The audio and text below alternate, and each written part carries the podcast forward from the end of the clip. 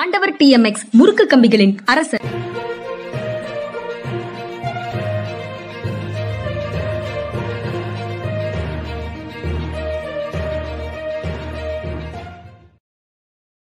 வணக்கம் இது மனிதா மனிதா அரசியல் திறனாய்வாளர் ஓய்வு பெற்ற ஏஎஸ் அதிகாரி திரு. பாலச்சந்திரன் அவர்களை நிகழ்ச்சிக்கு வரவேற்பதில் பெரும் மகிழ்ச்சி. வணக்கம் சார். வணக்கம்ங்க வணக்கம்.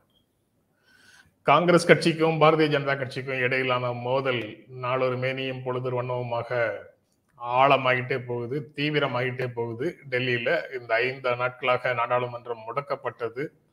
ராகுல் காந்தி மன்னிப்பு கேட்கணுங்கிறதோட மட்டும் இல்லை ராகுல் காந்தி தேச விரோதிகளினுடைய டூல் கிட்டாகவே மாறிவிட்டார். தேச விரோத சதிகளின் அங்கமாகவே மாறிவிட்டார் அப்படின்னு ஜேபி நட்டா இன்னும் பாஜக தலைவர்கள் எல்லாம் சொல்றாங்க. இவங்களும் அதிரடியாக காங்கிரஸ் கட்சியும் அதிரடியாக நேரு பெயரை ஃபேம் சர்நேமா போடாம காந்தி பெயரை ஏன் போட்டீங்கன்னு நரேந்திர மோடி மாநிலங்களவையில் பேசியதன் விளைவாக அந்த விவகாரத்தை முன்னெடுத்து உரிமை மீறல் பிரச்சனைய பிரதமர் நரேந்திர மோடி மேல இவங்களும் கொண்டு வந்திருக்கிறாங்க காங்கிரஸும் கொண்டு வந்திருக்கிறாங்க. ஆக ஐந்து நாட்கள் முடக்கம் சனி ஞாயிறு ஏழு நாட்களாக எதுவும் நடக்கல திங்கட்கிழமை மீண்டும் அவை கூடுகிறது அப்படின்னு செய்திகள் எல்லாத்துலயும் இருக்கு சார். புதிய அக்ரஸிவ் நிலையை வந்து காங்கிரஸ் கட்சி எடுத்த மாதிரியும் தெரியுது. எப்படி பார்க்குறீங்க சார்? ஆமா இது வரைக்கும் அவங்க எதையுமே பெருசுப்படுத்தாம இருந்தாங்க. சரி அவர் ஏதோ விவரம் தெரியாம பேசுறாரு. உதாரணமா நேரு பேரை ஏன் பயன்படுத்தலைங்கிறது கொஞ்சம் தேவையற்ற பேச்சு. ஆனா அதை அவங்க வந்து வாழா விருந்தார்கள்ங்கிற மாதிரி சரி இதையெல்லாம் ஒரு பெருசுப்படுத்த வேண்டாம் அவர் தெரிஞ்சது அவ்வளவுதாங்கிற மாதிரி இருந்தாங்க. இப்ப ராகுல் காந்தி மேல இவ்வளவு தூரத்துக்கு இவங்க வந்து ஒரு பழிவாங்கிற மனப்பான்மையோட இவங்க பிஜேபி போறதை பார்க்கும்போது எப்படியாவது அந்த நேரு காந்தி ஃபேமிலி மேலே என்னென்ன குற்றச்சாட்டு வைக்கணுமோ அத்தனை குற்றச்சாட்டு வைக்கணும். அப்படிங்கிற மாதிரி எந்த ஆதாரம் இல்லாமல் குற்றச்சாட்டு வைக்கலாம் அப்படிங்கிற அளவுக்கு அவங்க பேசுறதை பார்க்கும் பொழுது இவங்களுக்கு வந்து இப்போ வந்து எதிர்வினை ஆற்ற வேண்டிய ஒரு கட்டாயத்தில் இருக்கிறார்கள். இதுவரை இல்லாத அளவுக்கு ராகுல் காந்தி மேல அவங்க வந்து குறிவைக்கிறார்கள் அப்படின்ற ஒரு சூழல்ல இவங்களும் பதில் பதிலுக்கு இந்த மாதிரி நடவடிக்கைகளுக்குள்ள போறாங்கன்னு சொன்னீங்க. ஆனா இதுவரை இல்லாத அளவு தேச துரோகிங்கிற மாதிரி அளவு குற்றச்சாட்டு இது வரைக்கும் போகல. பட் அமலாக்க பிரிவு விசாரணை அந்த மாதிரி விஷயங்கள் அல்லது தொடர்ந்து வேறு விதமாக இழிவுபடுத்துது அப்படிங்கிற மாதிரி விஷயங்கள் நடந்துட்டு தானே சார் இருந்தது? இல்லை இப்போ இவங்க பண்ணுறது பார்லிமெண்ட் இதில் பாரா நாடாளுமன்ற உறுப்பினர் இப்போ இதை வந்து சஸ்பெண்ட் பண்ணணுங்கிறாங்க. அடுத்து வந்து ஒரு உரிமை மீறல் பிரச்சனையை கொண்டு வந்து அவங்கள பதவியிலிருந்து நீக்கம் செய்யலாம். நாடாளுமன்ற உறுப்பினர் பதவியிலிருந்தே அவங்க நீக்கம் செய்யலாம். இவங்க எதுக்கும் தயங்க மாட்டாங்க அப்படிங்கிற ஒரு எண்ணம் வந்து இப்போ இவங்களுக்கு வந்துருச்சு காங்கிரஸுக்கு வந்துருச்சு. பிஜேபி பொறுத்தமட்டில் எப்படி இருக்காங்கன்னா ரெண்டாயிரத்தி பதினாலில் வந்து கொஞ்சம் தயங்கி தயங்கி தான் இருந்தாங்க. இப்போ அவங்களுக்கு என்னென்னா இந்த பதவி இது வந்து கனம் வந்து தலைக்கு மேலே ஏறி போனது மாதிரி அவங்களுடைய நடவடிக்கைகள் இருக்குது என்ன வேணாலும் செய்வேன். யார் என்னை என்ன கேட்கறது அப்படிங்கிற மாதிரியான துணியில தான் ரெண்டாயிரத்தி பத்தொம்போதுலேருந்தே நடந்துக்கிட்டு இருந்தாங்க. இப்போ கொஞ்சம் அதிகமாக வந்து இந்த ஆட்டு கடிச்சு மாட்டு கடிச்சு கடிச்சா மனுஷனே கடிச்சாதுங்கிற மாதிரி இப்போ நேரு காந்தி ஃபேமிலி வந்து அவன் போட்டு பார்த்துடுவேன் என்ன செய்வாங்க? அப்படிங்கிற ஒரு மனநிலையா இருக்கிற மாதிரியான ஒரு இது இருக்கு. அது அது அதிகாரத்தின் ஆணவம் அப்படின்னு பார்க்கணுமா? இல்ல விசிலிங் இன் தி டார்க் ஒரு பயந்து போறவன் பாட்டு பாடிட்டே இருட்டுல போற மாதிரி அந்த மாதிரி ஒரு அச்சத்தின் காரணமாக தாக்குதலே தற்காப்பின் சிறந்த வடிவம் அப்படின்ற மாதிரி விஷயத்துக்காக அந்த மாதிரி பேசுறாங்கன்னு பார்க்கணும். இது அதிகாரத்தின் ஆணவமா தான் பாக்குறேன் இப்ப இவங்க அப்படி அச்சப்படுற மாதிரி எதுவுமே இல்லை. இல்ல. மற்றவங்கள அடிக்கடி வந்து அது ஜனநாயகத்தின் மேல் ஆழ்ந்த காதல் கொண்டிருப்போர். நான் நான் திரும்ப ஆங்கிலத்தில் வந்து சொல்லுவேன். இது ஷேலோ ஆப்டிமிசம் அப்படின்னு சொல்லி சொல்லுவேன். அது மாதிரி இப்போ பிஜேபி அவ்வளவுதான் குறைஞ்சு போய நேரம் வந்துருச்சு அப்படின்னு சொல்லி தன் ஆசைக்காக விரும்புறாங்களே அப்படிப்பட்ட ஒரு நிலைமையில பிஜேபி இன்னைக்கு இல்லை. பிஜேபி இன்னைக்கு ரொம்ப ஸ்ட்ராங்கா தான் இருக்கு. எதிர்கட்சிகள் இடையில எந்த விதமான ஒற்றுமையும் இல்லை. இன்னைக்கு தேர்தல் தேர்தல் வந்தா பிஜேபி தான் தனிப்பெரும் கட்சியா வரும். அதுல எனக்கு சந்தேகமே கிடையாது. அதனால இவங்க வந்து அச்சத்தினால் இல்லை ஆணவத்தினால். உள்ளீடற்ற நம்பிக்கைகளை கொண்டு இருக்கிறாங்க நிறைய பேர் அப்படின்னு சொல்றீங்க. அதுல யதார்த்தம் உணராத ஒரு நிலையில இருந்து பேசுறாங்க அப்படின்னு. அது எல்லாமே எதிர்கட்சிகளுடைய ஒற்றுமை சாத்தியமாகி ஒரு அது சாத்தியமானால்தான் கள களத்துல வந்து ஒரு கடுமையான போட்டியே இருக்கும். அதற்கு பிறகுதான் வெற்றியா தோல்வியாங்கிறத தீர்மானிக்கணும். மற்றபடி அனைத்து விதமான அதிகாரங்களும் அனைத்து விதமான நிறுவனங்களும் அவர்கள் பக்கத்துல இருக்கும்போது எளிதல்ல அப்படிங்கிற உணர்வை நீங்க வெளிப்படுத்துறீங்கன்னு நான் புரிந்து கொள்கிறேன் சார் நீங்க சொல்வதை ஒட்டி தான் வந்து இன்னொரு நிகழ்வும் இருக்கு. விலகி போகிறார்கள். அகிலேஷ் யாதவும் மமதா பானர்ஜியும் அப்படிங்கிறதும் தெரியுது. விலகி போகும் மமதா அகிலேஷ். அவங்க ரெண்டு பேரும் பாரதிய ஜனதா கட்சி காங்கிரஸ் இந்த இரண்டிலிருந்தும் நாங்கள் விலகி இருக்கிறோம். தள்ளி த- சம தூரத்துல தள்ளி இருக்கிறோம் அப்படிங்கிற மாதிரி சொல்றாங்க. பாரதிய ஜனதா கட்சியை எதிர்க்கிறதுக்கான ஒரு தேசிய கூட்டணியில் காங்கிரஸ் இல்லாத ஒரு கூட்டணியை அமைப்பதற்கு நாங்கள் முயற்சி செய்யவில்லைன்னு இவங்க ரெண்டு பேரும் சொல்றாங்க. ஆனால் நடக்கக்கூடிய நிகழ்வுகள் வந்து அப்படி ஒரு அணியை கட்டுவதற்கு அவர்கள் முயற்சி செய்கிறார்கள்ங்கிற மாதிரி தெரியுது. நவீன் பட்நாயக்க மார்ச் இருபத்தி மூணாம் தேதி மீட் பண்ண போறாங்க ஒடிசா முதலமைச்சரை. ஆம் ஆத்மி அரவிந்த் கெஜ்ரிவால் அதன் பிறகு சந்திக்க போறதாக சொல்றாங்க. தமிழ் ஹிந்து நாளிதழில் வந்து காங்கிரஸ் அல்லாத புதிய தேசிய கூட்டணி மமதா அகிலேஷ் முக்கிய பேச்சுவார்த்தை அப்படின்னு தலைப்புல ஒரு செய்தியும் போட்டிருக்கிறாங்க. ஆக எதிர்க்கட்சிகளுடைய ஒற்றுமையின்மை தான் ஒரு சூழல்னா பாரதிய ஜனதா கட்சியை ரெண்டாயிரத்தி இருபத்தி நாலுல வீழ்த்துவது கடினம் அப்படிங்கிற உணர்வு தான் அதிகமாகும் அப்படின்றது நீங்கள் சொல்வதிலிருந்தும் புரிந்து கொள்ள முடியுது. அது மட்டும்தான் காரணமா மற்றபடி வேற ஏதேனும் காரணங்கள் இருக்கா சார்? இல்ல அதுதான் முக்கியமான காரணம். எதிர்க்கட்சியில் ஒன்றிணைந்தாலே நம்ம அடிக்கடி பேசியிருக்கோம்ல இந்த நியூட்ரல் ஓட்டர்ஸ்னு ஒரு முப்பது விழுக்காடு இருக்காங்க. அந்த நியூட்ரல் ஓட்டர்ஸ்ல பெரும்பான்மையோர் வந்து நாட்டில் வந்து நிரந்தரமான சிரமமான ஆட்சி இருக்கணும்னு சொல்லி விரும்புறவங்களா இருப்பாங்க. அப்போ அவங்க எதிர்க்கட்சி சேராமல் இருக்கும்போது இவங்களுக்கு ஓட்டு போட்டு என்ன பிரயோஜனம் அப்படிங்கிற நினைப்பு அவங்கள பல பேருக்கு வரும். அப்படி வரும்பொழுது அது பாரதிய ஜனதா கட்சிக்கு இன்னும் சாதகமாக தான் போகும். அதனால இவங்க பண்ணுறது வந்து என்ன காரணத்துக்காக இவங்க பண்ணுறாங்கன்னு இவங்களுக்கு தான் வெளிச்சம். இப்போ காங்கிரஸ் இல்லாத ஒரு கூட்டணி அமைக்கிறாங்கன்னு சொல்லி வைங்க. அந்த காங்கிரஸ் இல்லாத கூட்டணி வந்து ஆட்சிக்கு வர அளவுக்கு பலம் பெற்றுச்சுன்னு வைங்க. அதில் யாரை இவங்க முதல் பிரதம மந்திரியாக கொண்டு வர முடியுங்கிறது இவங்களுக்கு இடையில ஏதாவது ஒத்துமை இருக்குமா? எந்த விதமான ஒற்றுமை இருக்காது. அப்படிங்கிறது தான் உண்மை. இத அதனால மாநில அளவு மாநில அளவிலான கூட்டணி அது- அதன் அடிப்படையில வந்து வாக்குகள் அப்படிங்கிற மாதிரி தேர்தல்களை மாநில அளவுல பார்க்கவே மாட்டாங்களா? மாநில அளவுல இங்க திமுக இருக்கு இடது முன்னணி கேரளால இருக்கு வேறு மாநிலங்கள்ல காங்கிரஸ் வர்சஸ் பாஜகன்னு இருக்கு. அதுல வந்து மாநில அளவுல உண்டான அரசியலை கையில் எடுத்துட்டு பார்க்கவே மாட்டாங்களா? ஒன் நாடாளுமன்ற தேர்தல்ங்கிறது ஒன்றிய ஆட்சியில யார் அமரப் போகிறார்கள்ங்கிறத வச்சுதான் மக்கள் இல்ல தேர்வு செய்வார்கள் சொல்றீங்களா? இல்ல மாநில அளவிலான கூட்டணி கூட பார்க்கலையே. இப்ப மம்தா வந்து கோவால போய் எதுக்கு போட்டி போடுறாங்க? அவங்களுக்கு ஒரு சீட்டாவது ஜெயிக்க முடியுமா? ஜெயிக்க முடியாது. ஆனா அங்க போட்டி போட்டா காங்கிரஸுக்கு வந்து தோக்கடிக்க முடியும். அவ்வளவுதான். இது வந்து மூன்றாவது அணின்னு சொல்றது வந்து பிஜேபியை தோக்கடிக்கிறது இல்ல. காங்கிரஸை தோக்கடிக்கிறதா தான் அமையும். இப்ப நீங்க சொல்ற மாதிரி இவங்க மம்தா வந்து காங்கிரஸ் பெங்காலத்துல தன்னுடைய பலத்தை வந்து தக்க வச்சுக்கிட்டோம். நவீன் பட்நாயக் வந்து ஒரிசால தன்னுடைய பலத்தை தக்க வச்சுக்கிட்டோம். இது மாதிரி இருக்கிற அளவுக்கு கூட ரொம்ப பெரிய டேமேஜ் வராது. ஆனா இப்ப இவங்க பண்றது அதை மீறி மீறிய மீறின டேமேஜ் வந்து எஸ்பெஷலி மம்தா பானர்ஜி இப்ப அவங்க வந்து இதுல போய் போட்டி போடுறதா இருக்கட்டும் திரிபுரால போட்டி போடுறதா இருக்கட்டும் அல்லது கோவா போன்ற பகுதிகளில் போட்டி போடுறதா இருக்கட்டும் இது வந்து காங்கிரஸை தான் பலவீனப்படுத்தும். காங்கிரஸ் தான் பலவீனப்படுத்தும். ஆனா காங்கிரஸ் அந்த தடைகளை எல்லாம் மீறி வெற்றி பெறும் அளவுக்கு அது இன்னும் மக்களிடத்துல வேர் பிடிக்கவில்லை அந்த இழந்த செல்வாக்கை மீட்கவில்லை அப்படிங்கிறது தான் பல மாநிலங்கள்ல கண்ணுக்கு எதிரே தெரியக்கூடிய விஷயமாக இருக்கு. அது அந்த நிலையை வந்து வேறு மாநில தலைவர்கள் யாரும் தலையிட்டோ அல்லது உள்ள போயோ விரைவில் சரி செய்வதற்கு வாய்ப்பே இல்லை அப்படின்னு நம்ம நினைக்க முடியுமா இப்பவே? இல்ல அதுக்கு எதாவது வாய்ப்பு இருக்கா? எனக்கு தெரிஞ்சுங்க நான் மேற்கு வங்கத்தில் பணிபுரிஞ்சிருக்கிறேன். ஆம், இவங்க திருமதி மம்தா பானர்ஜி செல்வி மம்தா பானர்ஜி பற்றி ஓரளவு தெரிந்து வைத்திருந்த அளவில் என்னன்னா அவங்க மனசை யாராலையுமே மாற்ற முடியாது. அவங்களால மட்டும்தான் மாற்ற முடியும். தானா தன் மனதை மாத்திக்கிட்ட சம்பவங்கள் உண்டு. அது ரொம்ப ரொம்ப அபூர்வமான சம்பவங்கள். அவங்க ஒரு முடிவு எடுத்துட்டாங்கன்னா அந்த முடிவை பக்கத்தில் உள்ளவங்க யார பக்கத்தில் உள்ளவங்க என்ன அவங்களே சொன்னாலும் மாத்த மாட்டாங்க. இல்ல அவங்க விஜய். அவங்க- நினைச்சா மாத்த முடியும். ஒரு குறிப்பிட்ட விஷயத்துல லல்லு பிரசாத் யாதவ் அவர்கள் மம்தா பானர்ஜிட்ட ஒரு வேண்டுகோள் வச்சார். ரொம்ப பெரிய காரியம் இல்ல. ஒரு சின்ன காரியத்துல வந்து வேண்டுகோள் வச்சார்.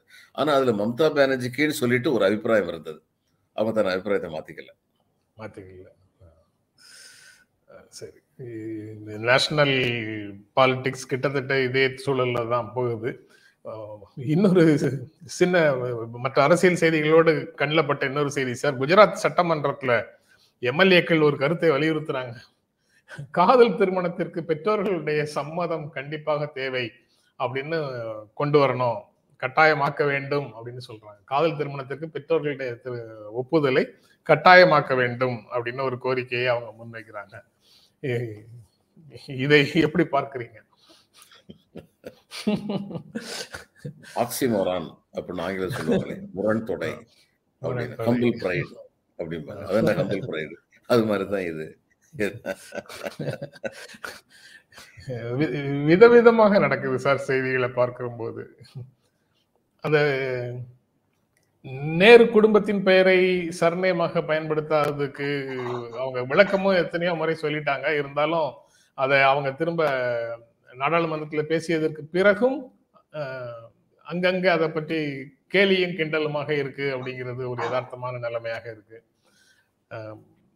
எல்லாம் மோகன்தாஸ் கரம்சந்த் காந்தியினுடைய பெயர் காந்தின்னு பெயரை இவங்க தூக்கி திருடி கொண்டு வைத்ததாக பலர் நினைச்சிட்டு இருக்கிறாங்க.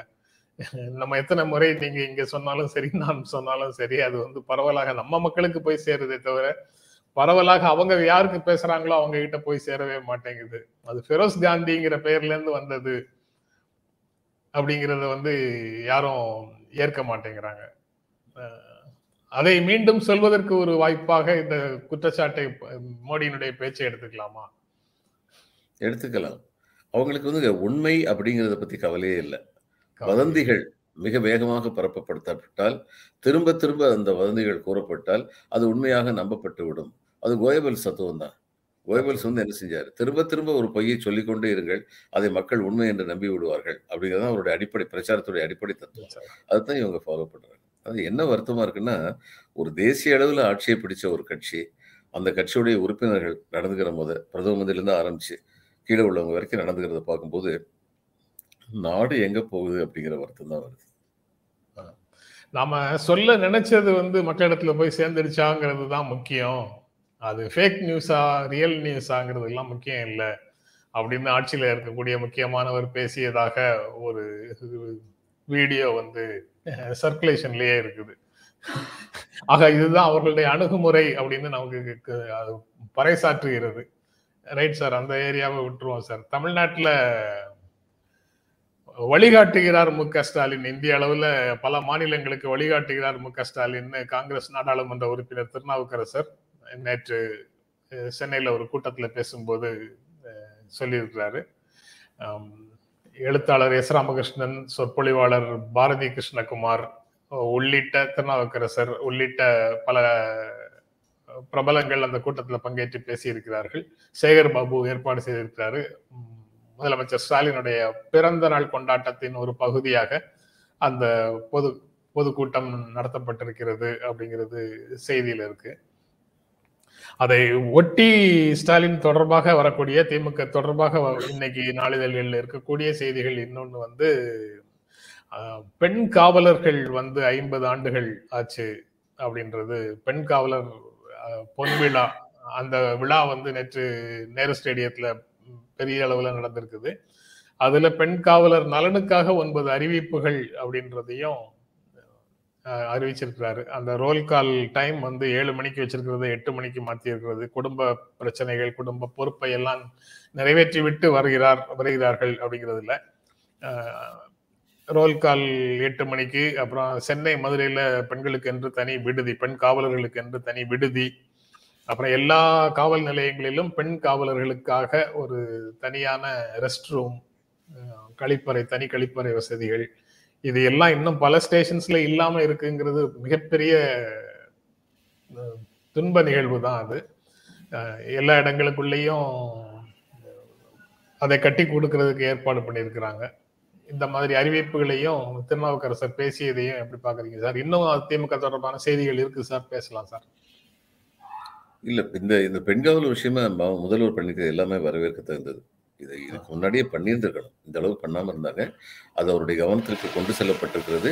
அவரும் அதற்கு வந்து உடனடியாக நடவடிக்கை எடுத்திருக்கிறார் அப்படிங்கிறது வந்து வரவேற்க தகுந்ததுன்னு சொல்லி நான் நினைக்கிறேன் நான். ஸோ அதற்கு பிறகு இன்னொரு செய்தியாகன்னா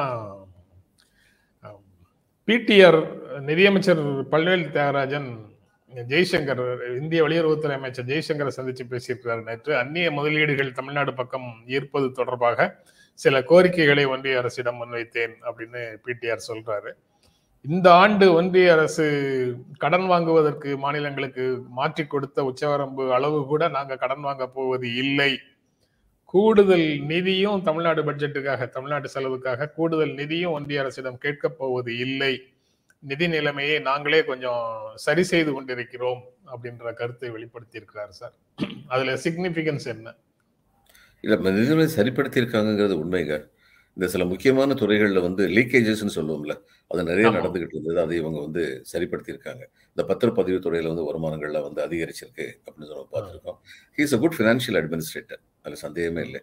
அதுக்கப்புறம் எல்லாத்துக்கும் தலையாற்றவராக இல்லாமல் ரொம்ப சரியான முறையில் நிதி மேலாண்மையில் வந்து மற்ற அமைச்சர்களுக்கு முன்மாதிரியாக வந்து இருக்கிறாரு அப்படிங்கிறது உண்மை. இந்த எல்லா பெருமைக்கும் காரணம் வந்து திரு ஸ்டாலின் அவர்கள் தான். சரியான ஒருத்தரை தேர்ந்தெடுத்து அங்கே வந்து நிதியமைச்சர் இந்த நேரத்தில் போட்டது ரொம்ப முக்கியமான ஒரு தேவையாக இருந்தது. ஒரு கண்டிப்பு மிகுந்த கண்ணியத்தோடு கண்டிப்பையும் கலந்த ஒருவர் நிதியமைச்சராக இருக்க வேண்டும் என்ற நினைப்பு முதல்வருடைய நினைப்பு மிக மிக சரியானது அப்படின்னு நினைக்கிறேன் நான். கண்டிப்பினுடைய விளைவாக இன்னொரு செய்தி அப்படிங்கிறதும் ஒண்ணு. இந்த திருச்சியில திருச்சி சிவா நாடாளுமன்ற உறுப்பினர் திருச்சி சிவா வீட்டுக்கு நேரு மாநில அமைச்சர் நேருவினுடைய ஆதரவாளர்கள் போய் தாக்கினார்கள் என்ற செய்தியை பற்றி நேற்று முன்தினம் பேசினோம். அதை தொடர்ந்து முதலமைச்சருடைய அறிவுறுத்தலுக்கு இணங்க நேற்று வந்து நேரு சிவாவை சந்திச்சு எனக்கு தெரியாம நடந்துடுச்சு அது. அப்படின்னு சொல்லி அவரை சமாதானப்படுத்திட்டு இருவரும் சேர்ந்து நடந்தவை நடந்தவையாக இருக்கட்டும் நடப்பவை நல்லவையாக இருக்கட்டும் அப்படின்னு செய்தியாளர் சந்திப்பையும் சந்திப்பிலையும் சொல்லியிருக்கிறாங்க. அந்த இரண்டு பேரும் கட்சியை வளர்த்துட்டு இருக்கிறீங்க அங்க. உங்களோட உங்க உங்கள ஒருத்தருக்கு ஒருத்தர் பிரச்சனை இருக்கிறது வந்து சரியான விஷயமாக இருக்காது. அதனால நீ போய் அவரை பார்த்து சரி பண்ணிட்டு வாங்க அப்படின்னு சொல்லி அனுப்புனாரு. சிஎம் தான் அனுப்புனாருன்னு நேரு சொல்றாரு. சிஎம் அனுப்பியதுக்கு நன்றி தெரிவிக்கிறார் சிவா நேரு சொன்னது எல்லாத்தையும் நான் கேட்டுக்கொண்டேன். நாங்கள் இருவரும் சேர்ந்து வேலை செய்வோம். இது போன்ற நிகழ்வுகள் நடக்காதுங்கிறத நேரு சொல்றாரு. நாங்கள் சேர்ந்து வேலை செய்வோம் அப்படின்றத சிவா சொல்றாரு. கட்சி தான் முக்கியம் கட்சியினுடைய செயல்பாடு தான் முக்கியங்கிறத சிவா சொல்றாரு. இந்த நடந்த நிகழ்வுகளுக்கான அரசு ரீதியான நடவடிக்கைங்கிறது தனி. அது அவங்களே பார்த்துக்குவாங்க அப்படின்னு செய்தியாளர்கள் கேட்கும்போது நேரு சொல்லிட்டு நகர்ந்து போகிறார் அப்படிங்கிறதும் அந்த செய்தியாளர் சந்திப்புல இருக்கு. இந்த எபிசோட எப்படி சார் பாக்குறீங்க? இல்ல முதல்வர் சரியான நேரத்தில் சரியான நடவடிக்கை எடுத்திருக்கிறார். எல்லாம் கட்சிக்கு ரொம்ப பெரிய கெட்ட பேர் வந்திருக்கும் பொதுமக்கள் மத்தியில். இப்போ நேரு வந்து ஒரு மூத்த தலைவர்களில் ஒருத்தர். அவர் வந்து திருச்சி சிவாட்ட வந்து நேரில் போனதுங்க வந்து பலவிதமான வார்த்தைகளில் மன்னிப்புங்கிற வார்த்தையை பயன்படுத்தாம மன்னிப்பு கேட்டிருக்காருன்னு அர்த்தம். இந்த மாதிரி நடந்ததுக்கு வந்து. அது மன்னிப்பு கேட்க வேண்டிய நிலைக்கு அவருடைய. ஆதரவாளர்கள் அவர் தள்ளிவிட்டாங்க அப்படிங்கிறது உண்மை. அப்ப இது வந்து இவ்வளவு பெரிய தலைவரே அவற்றை வந்து நம்ம சொல்ல முடியுமா? முடியும். சொல்லக்கூடாதெல்லாம் அவருக்கு முதல்வருக்கு எந்த தயக்கமும் இல்லை. அதை இவர் வந்து முதல்வர் வந்து ரொம்ப கண்ணியமா இருக்காரு ரொம்ப மென்மையா இருக்காருன்னு நினைச்சாங்கன்னா தேவையான நேரத்துல கண்டிப்பா காட்ட முடியும் அப்படிங்கறதையும் முதல்வர் வந்து காட்டியிருக்காரு. இதனால ஏற்பட்ட இது வந்து அவ்வளவு லேஸ்ல வந்து மக்கள் மனசுல இருந்து போகாது. ஆனா இந்த மாதிரியான நடவடிக்கை உடனடியா எடுத்தது வந்து வரவேற்க தகுந்தது. பிளஸ் நேருடைய ஆதரவாளர்களுக்கும் அவங்க மட்டும் இல்லை எல்லா திமுகவில் எல்லா பகுதியில் உள்ளவங்களுக்கும் மற்ற பகுதியில் உள்ளவங்களுக்கும் வந்து நிலைமை கைமீறி போற அளவுக்கு நம்ம நடக்கக்கூடாது. நடந்தா முதல்வர் வந்து தயங்காமல் கண்டிப்பார் அப்படிங்கறத உணர்த்துற பாடமா இது இருக்கு. I. Think very right step he has taken ஆமா முதல்வர். அந்த ஆமா முக்கியமான விஷயம் சார் நீங்க சொல்றது. கரெக்ட் ஸ்டெப் எடுத்துருக்காரு முதலமைச்சர். அதுக்கப்புறம் நம்ம மார்ட்டின் லூதர் கிங் உடைய வார்த்தைகள்ல சொல்றதாக இருந்தா ஆப்சன்ஸ் ஆஃப் டென்ஷன்ஸ் இல்லாம இருந்தாலே அமைதி ஏற்பட்டதாக அர்த்தம் இல்லை. பதற்றம் இல்லாத சூழ்நிலை வந்து அமைதி என்று பொருள் இல்லை. நீதி நிலைநாட்டப்பட்ட சூழலே அமைதியான சூழல் அப்படின்னு அவர் சொன்னது வந்து இங்க பொருத்தும்னு நினைக்கிறேன். அதுக்கப்புறம் கண்ணுக்கு தெரிந்த விஷயங்களை பற்றி பேசுறோம். தெரியாத விஷயமாக எனக்கு படுவது. வழக்கமாக இந்த மாதிரி நேரத்துல அந்த ரெண்டு பேரையும் இங்க வர சொல்லி முதலமைச்சர் முன்னிலையில ரெண்டு பேரையும் கை கொடுக்க சொல்லி மூன்று பேரும் இருந்து ஒரு போட்டோ போட்டு அப்படின்னு தன்னை முன்னிலைப்படுத்திக் கொள்கின்ற தலைவர்களாகத்தான் பல தலைவர்களை பார்த்திருக்கிறோம். இதுல வந்து டோட்டலா பிக்சர்லயே ஸ்டாலின் இல்லை. உங்க ரெண்டு பேர் பிரச்சனை உங்களுக்குள்ள ஏதோ தப்பு நடந்திருக்குது. அதை நீங்களே பேசி சரி செய்து விட்டு வாருங்கள் அப்படின்னு சொல்லி சொல்லி இருக்கிறதும் அந்த நிகழ்வுல தன்னை முன்னிலைப்படுத்தாமல் விலகி நிற்பதும் மிகப்பெரிய இப்ப- இப்பதான் திருநாவுக்கரசர் சொன்னது நினைவுக்கு வருது. வழிகாட்டியாக வழிகாட்டும் குணமாக தெரியுது. அது அது எந்த வகையில அல்லது நீங்க வந்து அத அத கூட அவரால செஞ்சு வைக்க முடியாது. அவர் அவ்வளவு பலவீனமானவர் பலவீனமான தலைவர். அதனாலதான் அவர் இப்படி ஒரு இவங்க போய் சந்திச்சு பேசிட்டு அவருக்கு பெருமையை கொடுத்துட்டாங்கன்னு சொல்றதுக்கு இங்க ஆட்கள் இருக்கு சார். அவங்க வந்து அப்படி சொன்னாலும். அதனாலதான் அதனாலதான் ரெண்டு பேரும் மறக்காம முதல்வர் அறிவுறுத்தலின் பேரில் வந்தேன்னு நேருவும் சொல்லிட்டாரு. முதல்வர் சொன்னதுக்கு மகிழ்ச்சின்னு இவரும் சொல்லிட்டாரு. அதனால அப்படி சொல்ல முடியாது இப்போ. அதற்கு பிறகு அதிமுகவினுடைய பொதுச் செயலாளர் தேர்தல் வந்து இருபத்தி ஆறாம் தேதி நடக்கும். இருபத்தி ஏழாம் தேதி இருபத்தி ஏழாம் தேதி க- வாக்குகள் எண்ணப்படும் அப்படின்னு சொல்றாங்க. சரி வாக்குகள் ஏதாவது யாராவது போட்டியிட்டால் தான் வாக்குகள் எண்ணப்படும். இப்போ வந்து அந்த பொதுக்குழு உறுப்பினர்கள்ங்கிறதுல இருந்து அனைத்து உறுப்பினர்கள் தேர்வு செய்வார்கள் அப்படின்னு இந்த அறிவிப்புல அதை கொஞ்சம் அந்த பைலாப்படி மாத்திட்டாங்க. ஆக சிக்கல்கள் வந்து மனிதர்களை பக்குவப்படுத்தி கொண்டே இருக்கிறது. தங்களுடைய பாதையை சரி செய்து கொள்வதற்கு உதவுகிறது அப்படின்னு ரொம்ப தெளிவாக தெரியுது அதுல. அந்த அறிவிப்பை எப்படி சார் பாக்குறீங்க? இல்ல அறிவிப்பு அது வந்து சட்டத்தின்படி அறிவிப்பு விட பொது அனைத்து உறுப்பினர்களும் சேர்ந்துதான் பொதுச் செயலாளர் தேர்வு செய்யணும். அது. எம்ஜிஆர் வகுத்த இது ரூல்ஸ். அது வந்து ஏற்றுக்கொள்ளப்பட்ட ஒரு நியதி. அதனால அதுபடிதான் இப்ப நடத்தணும். வேற வழி இல்லை. இல்லைன்னா உயர் நீதிமன்றத்திலிருந்து ஆரம்பிச்சு எல்லா நீதிமன்றமும் தலையில கூட்ட ஆரம்பிச்சிருவாங்க. தெரியும். அதனால வந்து சட்டப்படி நடக்கிறதுக்கு முயற்சி பண்றாங்க என்ன சட்டப்படி நடந்தாலும் இவர்களுக்கு இடையில உள்ள பிரச்சனைகள் வந்து அதிமுகவை பலவீனப்படுத்திக்கிட்டு இருக்கு அப்படிங்கிறது தான் நிஜம். ஏன்னா இப்ப இவர் வந்து ஒரே ஒரு பொதுச் செயலாளர் ஒரே ஒரு தலைவன் ஆயிட்டாரு. அதுக்கப்புறம் மதுரையில போன நடந்தது என்ன? அங்க வந்து இவருக்கு உள்ள மிக பெரும் எதிர்ப்பு யாற்றிருந்து வருது? அதிமுக உறுப்பினர்கள்ட்ட இருந்து வருது. இவருக்கு வர்ற மிகப்பெரிய எதிர்ப்பு. இவர் தன்னுடைய சுயநலத்துக்காக வேண்டி மாநிலத்தில் உள்ள பொது நலத்தையே கெடுத்து விட்ட மாதிரி தான் இந்த வன்னியர்களுக்கு உள்ளிட ஒதுக்கீடு கொடுத்தது. கொடுத்தது. அவங்க வந்து என்ன செஞ்சிருக்காங்க இந்த வன்னியர் இந்த உள்ளிட ஒதுக்கீடுங்கிறது யாருக்கு வந்து பிற்பட்டவர்கள்ல அல்லது பட்டியலை சேர்ந்தவர்கள்ல அல்லது பழங்குடி மக்கள்ல யாருக்கு அதிக வாய்ப்பு கிடைக்காம இருக்கிறதோ அவங்களுக்கு உள்ளிட ஒதுக்கீடு பண்ணணும். கலைஞர் வந்து அருந்ததியருக்கு பண்ணாரு. அது மாதிரி பண்ணியிருக்கணும் முக்குலத்தோருக்கோ வன்னியருக்கோ நிச்சயமாக உள்ளிட ஒதுக்கீடு கொடுக்கவே கூடாது. அது கொடுத்தது வந்து ரொம்ப அது மட்டும் இல்லை அப்படி கொடுத்தது மூலம் கட்சியை பலவீனப்படுத்திட்டாரு.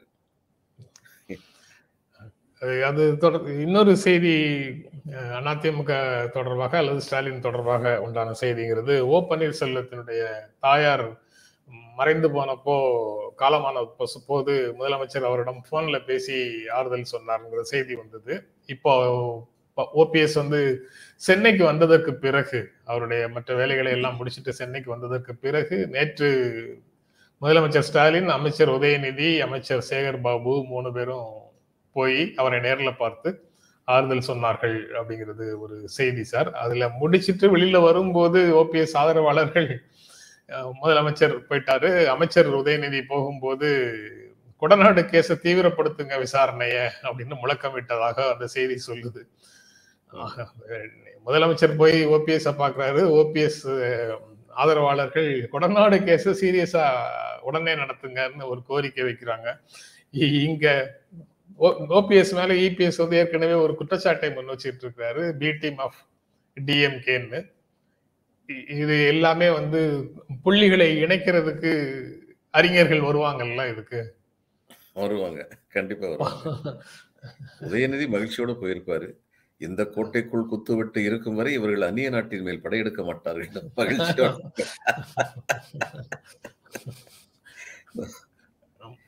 அஹ் அவ்வளவுதான் சார் நேற்று வதானி விவகாரத்துல எதிர்க்கட்சிகள் நாடாளுமன்ற வளாகத்துக்குள்ளேயே தர்ணா செய்தாங்க. சோனியா காந்தியும் ராகுல் காந்தியும் ஆம் ஆத்மியும் அந்த போராட்டத்தில் பங்கேற்றிருக்கிறது அப்படிங்கிறது. அவங்க ரெண்டு பேரும் பங்கேற்றிருக்கிறார்கள். ஆம் ஆத்மி எம்பிக்களும் பங்கேற்றிருக்கிறார்கள் அப்படிங்கிறது அதுவும் ஒரு செய்தி சார் அதுல ஆம் ஆத்மி இவங்க Mamata Banerjee. Blow hot blow கோல்டுன்னு தான் இருக்காங்க அந்தந்த. நேரத்தில் இன்னைக்கு நம்ம போய் பங்கெடுக்கலாம் நாளைக்கு மக்கள் வந்து நம்ம மேல குறை சொல்லிடுவாங்களே அப்படிங்கிற சூழ்நிலை வரும்பொழுதெல்லாம் போய் பங்கெடுத்துக்கிறாங்க மற்றபடி அடிப்படையா ஒற்றுமையில வந்து அவங்களுக்கு நம்பிக்கை இல்லை கெஜ்ரிவால் வந்து he is prime minister's ambition அவர் வந்து முதல்ல பிரதம மந்திரி ஆகணுங்கிற ஆசை அவருக்கு ஆரம்ப காலத்துல இருந்தே இருக்கு ஏன்னா போன ரெண்டாயிரத்தி பத்தொன்பதுல அவர் வந்து அவரையும் ராகுல் காந்தியையும் ஒப்பிட்டு பார்த்து ஒரு பெரிய நியூஸ் ஒன்று இதில் சமூக ஊடகங்களில் வந்துகிட்டு இருந்தது. கெஜ்ரிவால் எப்படி படித்து பாஸ் பண்ணவர் இவர் இவர் எப்படி அந்த அளவுக்கு தேர்ச்சி பெறாதவருங்கிற மாதிரிலாம் எழுதினாங்க. ராகுல் காந்தியோடய தன்னை கம்பேர் பண்ணி எழுதிக்கிட்டு இருந்தார். அதனால அவர் வந்து சேர மாட்டார். ஆனால் கெஜ்ரிவால் வந்து he is not a political officer he is an administrative manager அவருக்கு டெல்லியில் இருக்க இதெல்லாம் வந்து அட்மினிஸ்ட்ரேட்டிவ் மேனேஜருங்கிறதுனால தான் அவருக்கு நல்ல பேர். பொலிட்டிக்கலாக வந்து எந்த ஐடியாலஜியும் அவர் கிடையாது எந்த ஐடியாலஜி படி எந்த கருத்தும் அவர் சொல்ல மாட்டார். சொன்னார்னா அவருடைய அட்மினிஸ்ட்ரேட்டிவ் கெப்பாசிட்டியில் இருக்கிற எல்லா குழுமங்கள்லேருந்து சில குழுமங்கள் விலகி போயிடும் இப்போ ஜேஎன்யூ பற்றி ஒப்பீனியன் கொடுத்தாருன்னா அப்போ மாணவர்களில் சில ஒரு பகுதி வந்து இவர் வந்து ஒப்பீனியன் கொடுக்காம இருக்க வரைக்கும் சரி தான் ஒப்பீனியன் கொடுத்ததுக்கப்புறம் அதில் பிளவு வந்துடும் சிஏஏ பற்றி அதே மாதிரி வந்து இவர் ஒப்பீனியன் கொடுத்தாருன்னா அது ம- ஆதரவாக இருந்ததுன்னா இந்துக்கள் இவற்று வந்து போவாங்க. இந்துக்களுக்காக இருந்தால் முஸ்லீம்கள் இவற்று வந்து போவாங்க. இவருடைய ஆதரவாளர்கள் பயப்படுறாரு. அப்படி பயப்படுறதுனால இவர் வந்து அரசியல் நிலைப்பாடு எடுக்கவே மாட்டேங்கிறாரு. இவர் எப்படி இந்தியாவுடைய பிரதமராக முடியும்?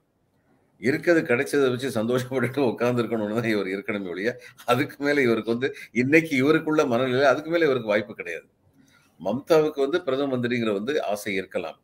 அவங்களுக்கு அதுக்கான தகுதி இல்லைன்னு யாருமே சொல்ல முடியாது. இத்தனை வருஷம் அரசியல் இருந்திருக்காங்க.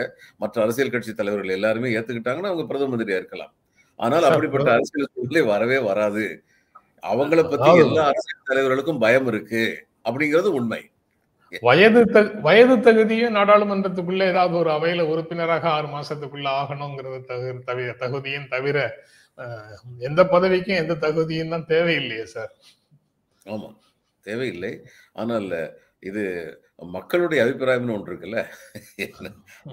சட்டப்படி அதை உருவாக்கி கொள்ள முடியும் தானே?